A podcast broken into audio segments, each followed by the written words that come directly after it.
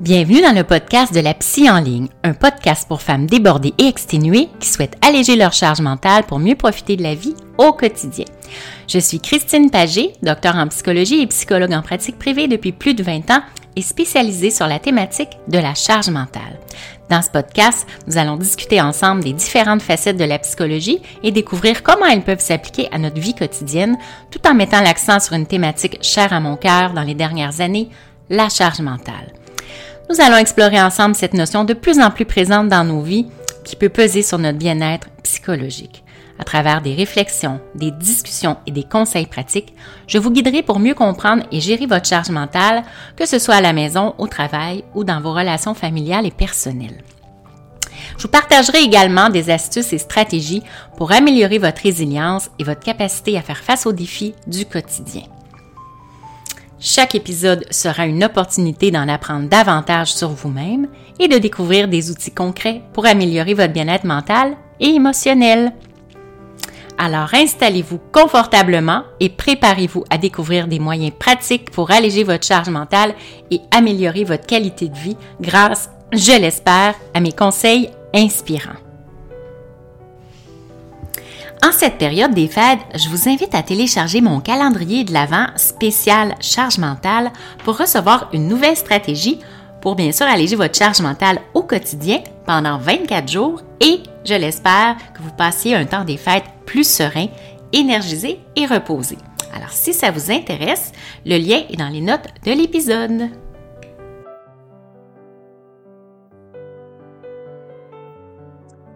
Bonjour et bienvenue sur le podcast de La Psy en ligne. Donc, pour ce nouvel épisode, je suis vraiment heureuse de recevoir une invitée de marque. Donc, une femme, une psychologue qui fait partie autant de l'Ordre des psychologues du Québec que de la Colombie-Britannique puisqu'elle habite maintenant à Vancouver.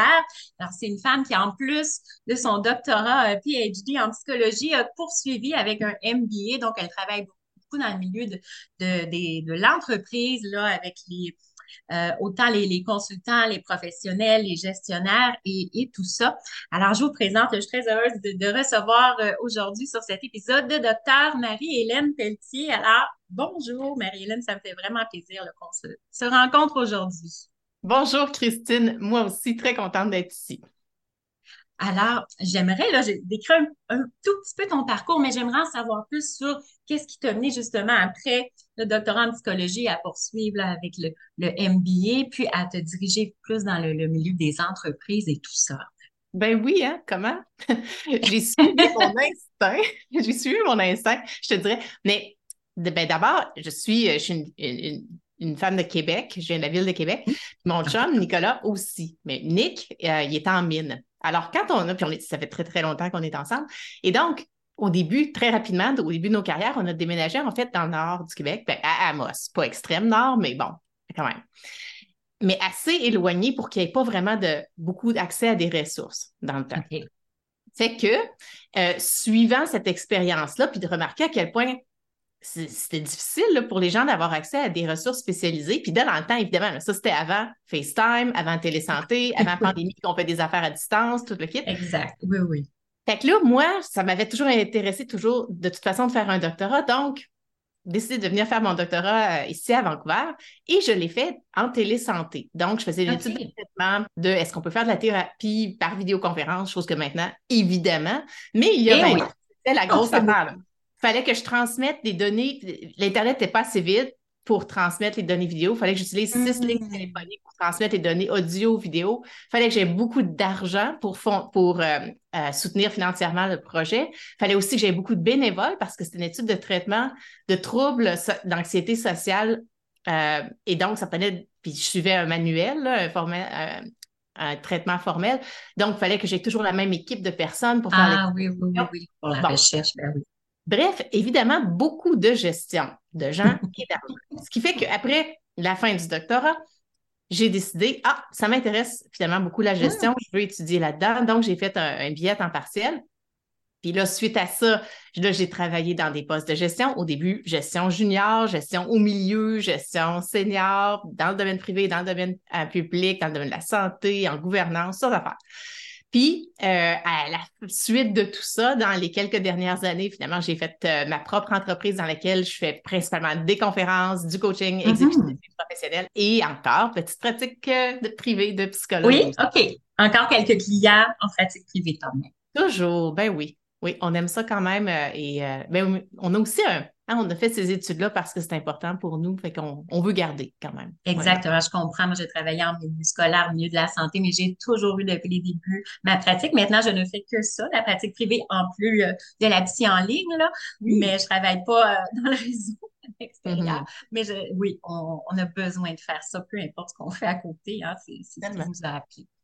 OK, alors, bien, c'est sûr qu'aujourd'hui, on va discuter, évidemment, de la charge mentale qui est ma thématique, là, dans laquelle je me spécialise, mais en lien avec justement, de tes spécialités, ton expertise à toi, là, dont on va parler tout à l'heure. Mais avant tout, j'aimerais que tu me dises qu'est-ce que c'est pour toi, la charge mentale? L'ensemble, et là, ce ne sera pas une définition ou la définition formelle, je te dirais que j'utilise, ça viendrait de l'expérience des clients, des clientes avec qui je travaille, mais l'ensemble des demandes qui s'accumulent, puis qui souvent s'accumulent de façon un peu insidieuse. Les gens ne réalisent pas vraiment qu'elles sont là et qu'elles demandent du point de vue cognitif, du point de vue émotionnel, du point de vue comportemental aussi. Et à un moment donné, bien, à force de moins la reconnaître au complet, bien, parfois, il se crée un niveau de déséquilibre, pas qu'un niveau d'équilibre est en fait atteignable, mais le niveau de l'écart entre les demandes et les ressources devient tellement grand qu'éventuellement, ça impacte, bien oui, la résilience et aussi la santé psychologique. Tout à fait. Hein? C'est vraiment une charge invisible, en fait. On ne la voit pas, mais on la sent de plus en plus. Justement, jusqu'à ce que ça devienne même une surcharge mentale. Je pense qu'on vit tous de la charge mentale à un moment donné quelque part. Si c'est pas à la maison, c'est au travail, là, tous les deux. Mais la surcharge, c'est ce qu'on cherche, je pense, à éviter. Parce qu'en fait, on parlait tout à l'heure, une de tes spécialités, c'est le burn-out. Je pense que au niveau des entreprises et tout ça, travailler beaucoup en lien avec la prévention du burn-out. Donc, d'après toi, comment la charge mentale ou peut-être la surcharge mentale fait en sorte qu'on peut se diriger assez, parfois rapidement, vers un burn-out qu'on aimerait éviter, là, justement? Comment ça se passe, ce processus-là? Oui, non, et j'adore la question parce que si on peut voir un peu plus clairement sur comment ça arrive, bien, on peut peut-être le voir de façon proactive et donc agir plus tôt. Donc, si on se rappelle, burn-out, épuisement professionnel, 3 caractéristiques principales. L'épuisement, souvent les gens se disent que c'est la même chose. C'est en partie l'épuisement, mais 2 autres choses aussi. Le cynisme, donc on perd espoir que les choses vont changer, on n'a pas d'impact, tout ça. Et éventuellement, malheureusement aussi, impact sur notre performance. OK. Et donc, puis, l'épuisement professionnel, c'est pas un diagnostic, c'est un phénomène occupationnel qui mène souvent à des impacts au niveau de la santé physique et ou, souvent les deux, impact côté santé mentale, souvent un mélange d'anxiété, dépression, des fois d'autres choses en plus, abus de substances, tout ça. Fondamentalement, donc, ces 3 caractéristiques-là. Et le burn-out, une des bonnes façons de le décrire, c'est vraiment dans la relation entre nous comme individus puis notre milieu de travail. Donc, des fois, ce qui va causer qu'on se ramasse dans cet état-là, ça peut être en partie nous ou beaucoup nous comme individus, mais la plupart du temps, c'est en fait le milieu de travail. Des fois, c'est entièrement le milieu de travail. Sauf que ce soit nous, un peu, beaucoup, milieu de travail, un peu, beaucoup, même entièrement, ce que je dis, c'est que, quand je travaille avec mes clients, dans mon livre aussi, c'est que on ne peut pas juste ici, rien faire et dire, ben en fait, la faute réside dans mon travail, donc je ne fais rien. Ce qu'on veut, c'est augmenter notre résilience le plus possible pour pouvoir gérer, parfois même influencer, ou prendre la décision de migrer, d'aller faire d'autres choses. Fait que plusieurs choses qui se passent, on veut l'attraper le plus tôt possible, puis la réalité, c'est qu'avant que ces 3 choses-là s'établissent, avant qu'on soit rendu complètement épuisé, exténué, bien, on sent une fatigue. Avant qu'on soit complètement cynique, bien, on commence à se sentir moins engagé avec ce qu'on fait. Puis avant qu'on soit en impact sur notre performance, bien, on remarque qu'il y a plus de choses qu'on oublie, il y a plus de choses qui glissent. Et c'est à ces moments-là qu'on peut être un peu plus proactif et proactif, puis le voir à ce moment-là. OK. Pour essayer d'arrêter déjà ce qui est en train de la courbe descendante où on va de moins en moins bien, qu'on est de plus en plus épuisé. Souvent, il y a de l'insomnie à travers tout ça, bien sûr. Ah, oui. Problèmes psychosomatiques, problèmes de concentration, de mémoire, irritabilité, hein, plusieurs symptômes de la surcharge mentale. Donc, avant que ça aille plus loin et que ça se termine par un épuisement professionnel, entre autres, parce qu'on sait qu'il y a d'autres sortes. Il y a l'épuisement, même le burn-out conjugal, burn-out parental, hein, ça peut aussi aller au niveau de la vie personnelle, mais là, on parle plus de la vie professionnelle en ce moment. Donc, c'est ça. On doit, comme tu dis, être proactive. Et justement, je sais que la résilience est vraiment, je pense, la thématique chouchou, on pourrait dire. De quelle façon la résilience peut nous amener à diminuer, alléger notre charge mentale? Comment on peut le vivre au quotidien, ça? Bien, si on porte attention, si on choisit, parce que c'est ça, d'abord, revenons au fait que la résilience n'est pas un trait de personnalité, hein, c'est pas, on n'est pas né comme ça, c'est pas établi, des fois on a tendance à penser que c'est ça, ou les gens autour de nous pensent qu'on est comme ça naturellement. Oui, c'est vrai qu'on peut avoir tendance à avoir ce stéréotype qu'on l'a ou on ne l'a pas. Bien, c'est ça. Puis là, ça, le problème, c'est que donc, soit on se dit qu'on l'a ou qu'on ne l'a pas, mais d'une façon ou d'une autre, on se dit donc, je n'ai rien à faire, ça ne changera rien que je fasse quoi que ce soit. Et non, ce n'est pas un trait de personnalité, c'est quelque chose qui va évoluer, changer à travers nos expériences de vie. Et ce que ça veut dire, c'est qu'on peut le nourrir, on peut la nourrir. Mais de savoir plein de choses par rapport à la résilience, comme hein, on sait tous et toutes maintenant, surtout après la pandémie, 100% des gens savent que, ben oui, ce serait donc fun si on faisait de l'exercice, si on mangeait bien, si on investissait dans nos relations avec les gens, puis si on dormait mieux. Bon, oui. Par exemple, il y en a plein d'autres, mais c'est certaines de ces actions-là. Oui. Mais la réalité, c'est que ce qu'il faut, c'est s'assurer qu'on regarde notre contexte. Parce que juste de savoir que ces choses-là, on devrait les faire, puis là, ben, souvent, les gens ne le font pas. Le problème, c'est l'arrimage avec la réalité de leur vie, tant professionnelle que personnelle. Fait que la première chose que je dirais par rapport à, OK, c'est quoi le lien résilience et charge mentale? Bien, premièrement, c'est pas juste de savoir, c'est de poser des gestes. Puis pour qu'on en pose des gestes, puis que ça fonctionne dans notre vie, bien, il faut les arrimer avec notre contexte. Sans quoi, on ne fera rien, c'est bien certain, puis évidemment, si on ne fait rien, bien, ça ne donnera rien. Parce que si on revient avec ce qu'on disait sur la charge mentale, qui est cette espèce de déséquilibre grandissant, mais ça aussi, ça veut dire que pour aller diminuer le problème relié à la charge mentale, en partie, ce qu'on veut, c'est une vision réaliste sur l'ensemble des demandes auxquelles on fait face, ce qui correspond beaucoup à ce que je disais par rapport à notre contexte. Et comme toi aussi, tu disais il y a 2 minutes, on veut vraiment, lorsqu'on regarde notre contexte, même si on le regarde pour des raisons professionnelles, disons, la réalité, c'est qu'il faut aussi regarder notre contexte personnel, parce que c'est ça. Au bout de la ligne, c'est tout dans la même personne, c'est toute Christine qui va s'en occuper, puis c'est toute Marie-Hélène qui va s'en occuper. Donc, on ne peut pas juste dire « Ah, moi, je focus sur mon côté professionnel » et c'est là que je mets mon attention. Même quand c'est là qu'on met notre attention, la plupart des gens avec qui je travaille, c'est pour ça qu'on se parle, c'est ça leur objectif, tout ça. C'est capital qu'on regarde l'ensemble de la situation, ce qui, là, nous permet d'avoir une meilleure visibilité sur l'ensemble des demandes qui contribuent parfois à la charge, la surcharge.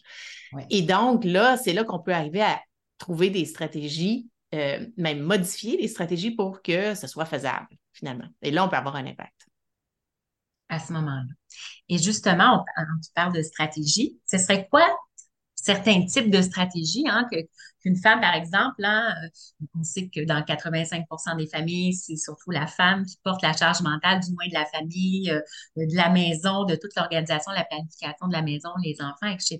Donc, ce serait quoi les stratégies concrètes, pratico-pratiques que les femmes pourraient implanter au quotidien pour justement arriver à alléger d'une part leur charge mentale, mais surtout à ne pas aller vers la surcharge mentale et, comme vous disiez, éventuellement par un épuisement, peut-être anxiété, crise de panique, dépression et autres. Oui, et autres. Plus, on le sait, hein? on les voit, on passe proche des fois, on comprend. C'est normal jusqu'à un certain point. Ce sont des réactions normales, mais moins désirables idéalement. Donc, côté pratique, pour bien... Ce que je dis souvent, c'est qu'il va falloir y arriver d'approcher l'ensemble de la chose de façon même stratégique. Donc, stratégie voulant dire avoir un plan à un niveau un peu élevé qui mène à des actions, mais avoir un plan qui est très personnalisé puis qui donc mène à des actions qui marchent pour Christine, qui marchent pour Marie-Hélène, c'est pas les mêmes actions, puis ça n'a pas l'air de la même affaire, même si toutes ces choses-là vont être en lien avec ce qu'on sait de la recherche des meilleures pratiques, mais l'implantation va varier. Mais je te donne quand même des exemples de à quoi ça peut ressembler, donc avec, par exemple, des gens avec qui j'ai travaillé. Je te dirais que souvent, les gens avec qui je travaille sont dans une situation de surcharge. Okay. À un moment donné, quand ils arrivent à Marie-Hélène, c'est parce que, probablement Christine aussi. Oui, tout à fait. On est tous comme ça, hein? On navigue, on se dit, ben non, mais je vais être capable, ça va réussir, ça a toujours réussi, pourquoi pas maintenant? On continue. Ce qui fait que on passe la ligne d'arrivée un peu, là, puis on se rend souvent dans la surcharge. Ouais. Je te dirais qu'un des exercices qui a souvent un des plus grands impacts dans ce que je suggère, et probablement que tu en as aussi de ce genre-là, mais c'est de s'asseoir puis de faire la liste, sérieusement, de toutes les demandes qu'on a. Puis on commence. Par exemple, les 3 demandes principales dans ma vie professionnelle, les 3 demandes principales dans ma vie personnelle. Et lorsque vous écrivez ces affaires-là, des fois, les gens hésitent même à écrire des choses parce qu'ils se disent, par exemple... mon conjoint a des problèmes à son travail, ma mère a des problèmes de santé, puis ils se sentent mal d'écrire ça parce qu'ils se disent « mais oui, mais c'est correct, je veux les supporter, je suis là pour elle, pour lui, nan, nan. Tout ça, ça marche. » Mais justement, ça fait partie de ne pas réaliser l'ensemble des demandes. Fait qu'au pire, dites-vous que vous allez déchiqueter la liste après, si vraiment vous ne voulez vraiment pas que quelqu'un les voit, tout ça. Ben oui. Pour faire une vraie liste honnête là, envers vous-même, comme si vous étiez en train de parler à Christine ou à Marie-Hélène, là, une vraie bonne liste. On commence par 3 d'un bord, 3 de l'autre, et on en ajoute à un moment donné autant qu'on peut. C'est ça, là, on ne s'arrête pas à 3. S'il y en a 20, on a les 20. Non, mais on commence par les 3. C'est comme si, au moins commencer de même, c'est pas nécessaire, là, les gens...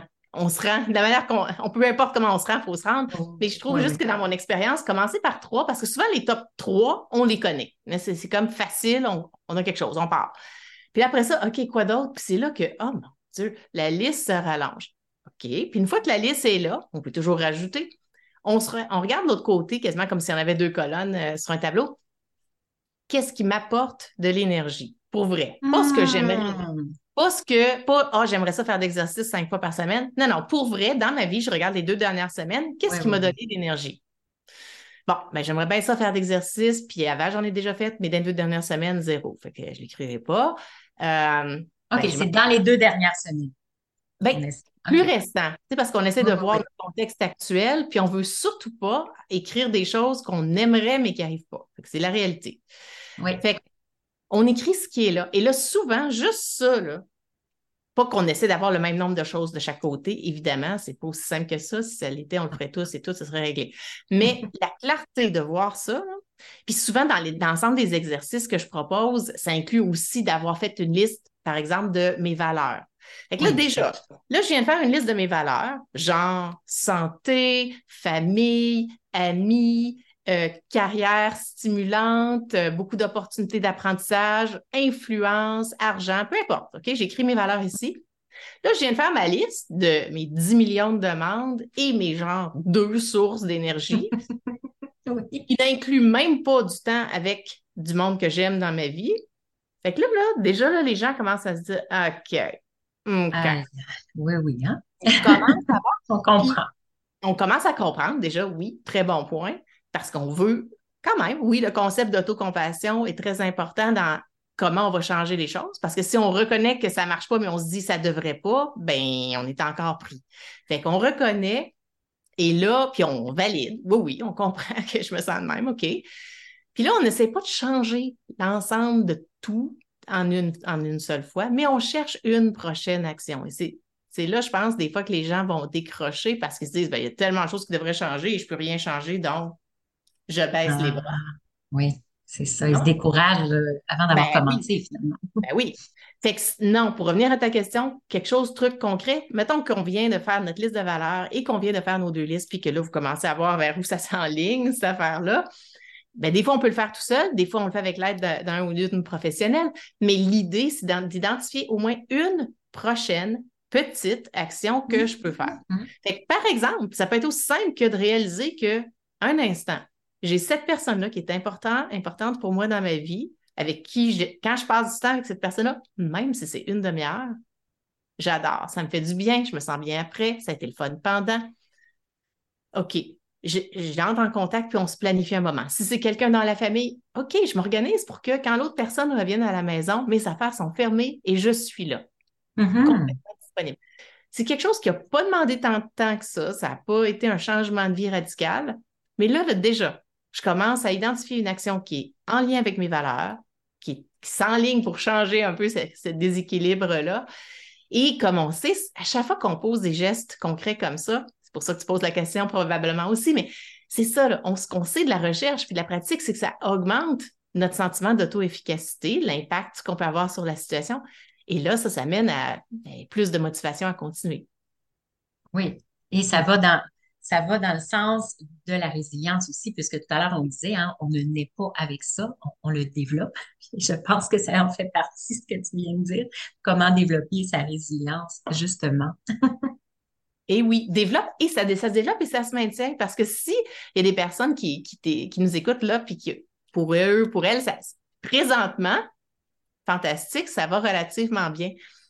Alors, si c'est vous, merveilleux, on maintient, on pose quand même, on cherche notre prochaine action pareille pour maintenir, parce qu'idéalement, ce qu'on veut, c'est monter notre niveau de base le plus haut possible, remplir le réservoir le plus possible, pour que lorsque des demandes inattendues, comme la vie le fait parfois, bien, lorsque ces demandes-là arrivent, bien, on va partir d'un niveau encore plus élevé.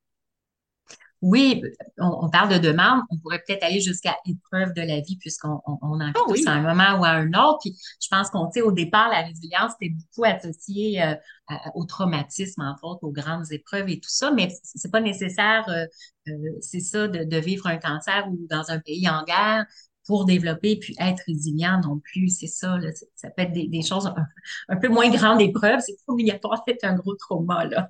Oui, bien, il faut vraiment considérer, c'est important que tu le mentionnes parce que c'est ça. Effectivement, des fois, on pense que c'est un événement spécifique. Des fois, c'est ça. Mais des fois aussi, c'est un ensemble de plus petits événements, plus petites demandes qui sont là de façon chronique. Puis même, comme tu le mentionnais, même des demandes, des demandes que je pourrais qualifier de chroniques au niveau mondial. Pandémie, c'était ça. C'était une demande chronique. Puis que même encore maintenant, c'est pas zéro. On est encore en train de... Ça, pas complètement terminé. Mais non. Puis il y a d'autres choses qui se passent au niveau mondial qui, certaines nous impactent beaucoup directement. Pas à toutes les secondes, à tous les jours nécessairement. Pour certaines personnes, oui. Mais la réalité, c'est que ces choses-là sont là aussi. Ils font partie de la liste, ils font partie des demandes à un niveau différent, d'une façon différente, mais elles sont là aussi. Et on veut les reconnaître. Oui, voilà. Et là, je vois la belle couverture de ton nouveau livre qui s'en vient bientôt, je pense, en février. Alors, j'aimerais bien que tu nous en parles aussi de ce livre et de quelle façon ça pourrait en fait, nous être utile à tous. Là, peut-être pas nécessairement pour les entrepreneurs ou les professionnels, mais un peu tout le monde, même pour monsieur et madame tout le monde aussi. Alors, voilà, je t'écoute. Oui, effectivement, c'est vrai que ça peut être utile pour une grande variété de personnes. Je l'ai écrit initialement avec en tête les professionnels, les leaders. Puis dans le processus de l'écriture d'un livre, parfois, on a l'opportunité d'avoir des gens qui lisent le livre à mesure qu'on avance ou de faire des ateliers pour tester les idées du livre, tout ça. Et éventuellement, moi, dans mon développement de livre, bon, j'ai eu plusieurs personnes à travers le monde qui lisaient le livre, qui me donnaient leurs commentaires. Et certaines de ces personnes-là, effectivement, disaient... J'ai adoré tout ça, mes commentaires à moi, mais il me disait, et ma conjointe, et mon conjoint qui est présentement à la maison depuis 1 an, s'occupe des enfants, tout ça, a aussi beaucoup bénéficié, bien que présentement, leur vie soit complètement dans une autre situation. Fait que oui, ça peut s'élargir. L'idée du livre, c'est que j'apporte les meilleures pratiques, les connaissances qu'on a du côté de la psychologie par rapport à la résilience, donc notre habileté à passer à travers les demandes et d'en sortir encore plus fort, plus forte. Donc, tout ça et des concepts du monde des affaires, principalement de la stratégie. Lorsqu'on est dans, par exemple, dans les affaires, puis qu'on veut lancer un nouveau produit, complètement non relié à la psychologie, là, ici. Mm-hmm. Oui. Bien, il y a plein de choses. On ne fait pas juste avoir une bonne idée puis lancer notre produit sur le marché. Hein? On a notre bonne idée et on se tourne puis on regarde ce qui se passe. Qui d'autre offre quelque chose qui ressemble à ça? Combien il charge? Qui l'achète? Quelle force dans le marché va avoir un impact sur ce produit-là? Tout un ensemble d'approches qui s'assure, et ça fait souvent partie des plans d'affaires même, qui s'assure qu'on a regardé, même dans nos angles morts, tous les impacts possibles de lancer ce truc-là dans le marché. Ce qui fait que lorsqu'on lance, on lance avec beaucoup une bonne visibilité, plus de certitude, pas une certitude complète, mais beaucoup plus de visibilité sur comment les choses vont aller. Fait que ce que je dis dans le livre, c'est apportons plusieurs de ces approches-là, ajoutons-les à ce qu'on connaît de la psychologie ici pour aller créer une stratégie personnelle à nous comme individus par rapport à notre résilience. Et donc, c'est ça, le livre apporte les deux avec des exemples, avec des histoires un peu, des fois aussi, des exercices toujours assez brefs, hein, des questions à la fin des chapitres si les gens sont dans les clubs de livres ou même juste pour réflexion personnelle des fois. Puis c'est ça, c'est un livre assez concis parce que je sais que personne n'a du temps, mais aussi un livre qui... on ne veut pas trop augmenter la charge mentale. Non, effectivement, ce n'est pas... On veut les aider à l'alléger. Exactement. Mais c'est, quand on fait un livre, on fait des choix aussi. Et on peut pas tout écrire sur tout le temps. Il faut décider quels sont les choix que je fais pour ce livre-là et pour celui-là. C'était vraiment un livre focusé sur simplifier le plus possible, aller à l'essentiel le plus possible pour qu'une personne qui est déjà justement un peu loin sur le continuum de la charge mentale puisse ramasser cet outil-là et même des fois, je dis, si vous avez un vol d'avion un peu plus long, là, ben, il peut être lu du début à la fin, vous sortez de l'avion, vous allez avoir votre plan. Et donc, ça permet de faire un plan qui est personnalisé vraiment pour chaque individu, là, exactement, dans le fond. OK. Et là, je sais que le livre, en ce moment, il est écrit en anglais. Est-ce qu'on va avoir la chance d'avoir une version en français pour nos francophones du Québec, entre autres? Je sais, hein, c'est ça la prochaine étape, mais c'est ça aussi que j'apprends lorsqu'on lance un livre. Habituellement, il est plus souvent lancé dans une langue, puis ensuite, les autres continuent. Si on lançait en deux langues, mm-hmm. les chiffres du livre ne seraient pas colligés ensemble. Ce serait comme deux livres séparés. Puis bon, fait que là, à ce moment-là, il y a comme... C'est toute une industrie, hein, très intéressante. J'apprends à tous les jours énormément. L'autre chose que j'ai appris, c'est que les précommandes, moi, avant, j'attendais qu'un livre sorte pour l'acheter. Je me disais, ça ne change rien. Mais bien non, ça ne change pas rien. Les précommandes, très importantes. Mais tout ça pour dire que oui, là, présentement, il est en anglais seulement. J'espère beaucoup. Puis une des choses qui va influencer à quel point il va éventuellement venir en français, c'est les achats dans les pays, provinces francophones. Donc, France, Québec, autres pays qui parlent le français, de faire des précommandes du livre en anglais dans les libraires va avoir une influence aussi. Et même le fait qu'on s'en parle ici maintenant va avoir des influences aussi. OK, aussi. Dans tout milieu francophone, podcast, vidéo, YouTube, peu importe, le fait d'en parler en français, ça va amener à l'avoir peut-être plus rapidement en français. Ben oui, parce que c'est ça, c'est quand même ma langue première, mais en même temps, mon marché, les gens avec qui je travaille plus en anglais qu'en français. Donc, il fallait ça aussi, faire des choix et ça a été ça le choix pour cette fois-ci. Et d'ailleurs, de quelle façon on peut te rejoindre? Hein? Si quelqu'un nous écoute ici... qui est au Québec, qui a besoin de services en français. Est-ce que c'est quelque chose ça, que tu offres encore? De quelle façon on peut te rejoindre? C'est quoi les services que tu peux offrir en fait? Ben, mon site Internet, c'est drmariehelene.com. Donc, assez facile. Sinon, le livre, theresilienceplan.com. Sinon, sur LinkedIn, Marie-Hélène Pelletier. Et voilà, c'est toutes les façons de me contacter. Ça me fait toujours très plaisir d'entendre parler, d'être en lien parce que c'est ça aussi, surtout sur des réseaux sociaux comme LinkedIn, par exemple, où je suis relativement active, tout ça.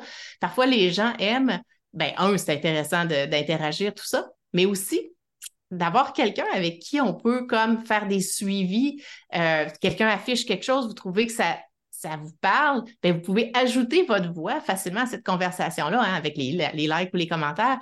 Mmh, puis Ça contribue à la conversation aussi, parce que oui, il y a nous, notre charge mentale, tout ça, mais il y a l'impact sur nos communautés, les gens qui sont en contact avec vous, tout ça, qui, eux et elles aussi, ont besoin de garder l'importance de la résilience, de la charge mentale sur leur radar. Oui, tout à fait, exactement. Et donc, c'est ça, tu offres aussi des services quand même en français aux besoins, là, si on te le demande. Ben oui. Mes conférences et mes services de coaching. Les services de psychologue sont, on est réglementé par province, donc, oui.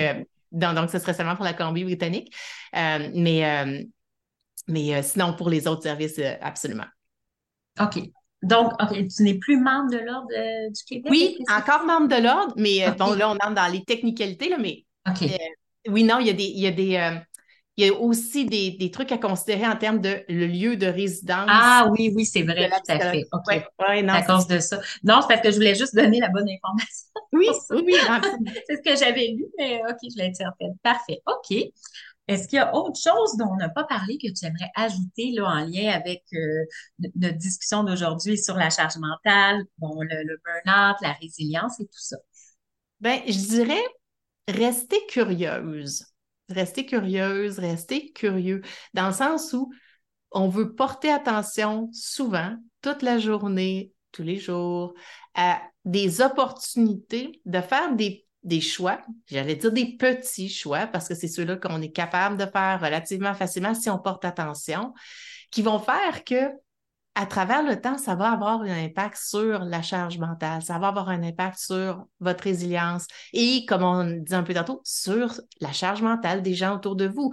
Si vous êtes une mère, vous avez des enfants, vous partagez avec vos enfants comment vous allez faire le choix de ne pas ramasser la cuisine à 100% ce soir, ce sera un ramassage de 10% parce qu'on a eu une grosse journée aujourd'hui, on a une grosse journée demain, donc je fais ce choix-là. Je fais le 10% qui est nécessaire ou que je juge qui est suffisant pour aujourd'hui. Puis c'est ça. Puis, fait que donc, c'est bon pour vous, c'est bon pour les gens autour de vous, mais il faut être curieuse. Il faut porter attention parce que sinon, on baisse la tête et on travaille. Fait qu'en étant curieuse, on peut faire des choix différents pour nous et pour les gens autour de nous. Donc, on reste vigilant. Puis aussi, on reste vigilant aux indices qui fait que la charge est de plus en plus grande qui glisse vers la surcharge. On reste curieux par rapport à ça aussi, j'imagine. On reste vigilant pour ne pas se rendre là puis faire le type de choix de, comme tu dis, seulement 10% pour la cuisine aujourd'hui puis ça va être bien correct comme ça. Oui, absolument. OK, bien, c'était vraiment une discussion que j'ai adoré. Moi-même appris certaines choses par rapport à la résilience, l'exercice dont tu as parlé que j'aime, que je vais faire maintenant à mes clients qui sont en surcharge mentale, c'est certain. J'ai commencé à lire le livre, et donc je vais le poursuivre, mais j'avoue que s'il y a une version francophone, ça va être encore mieux. Parce que moi, je ne suis pas parfaite bilingue, malheureusement. Et voilà. Donc, bien, ça met fin à cet épisode sur la résilience en lien avec la charge mentale. Et comme toujours, je vous dis, prenez bien soin de vous avec bienveillance et aussi avec résilience. Au revoir. Au revoir.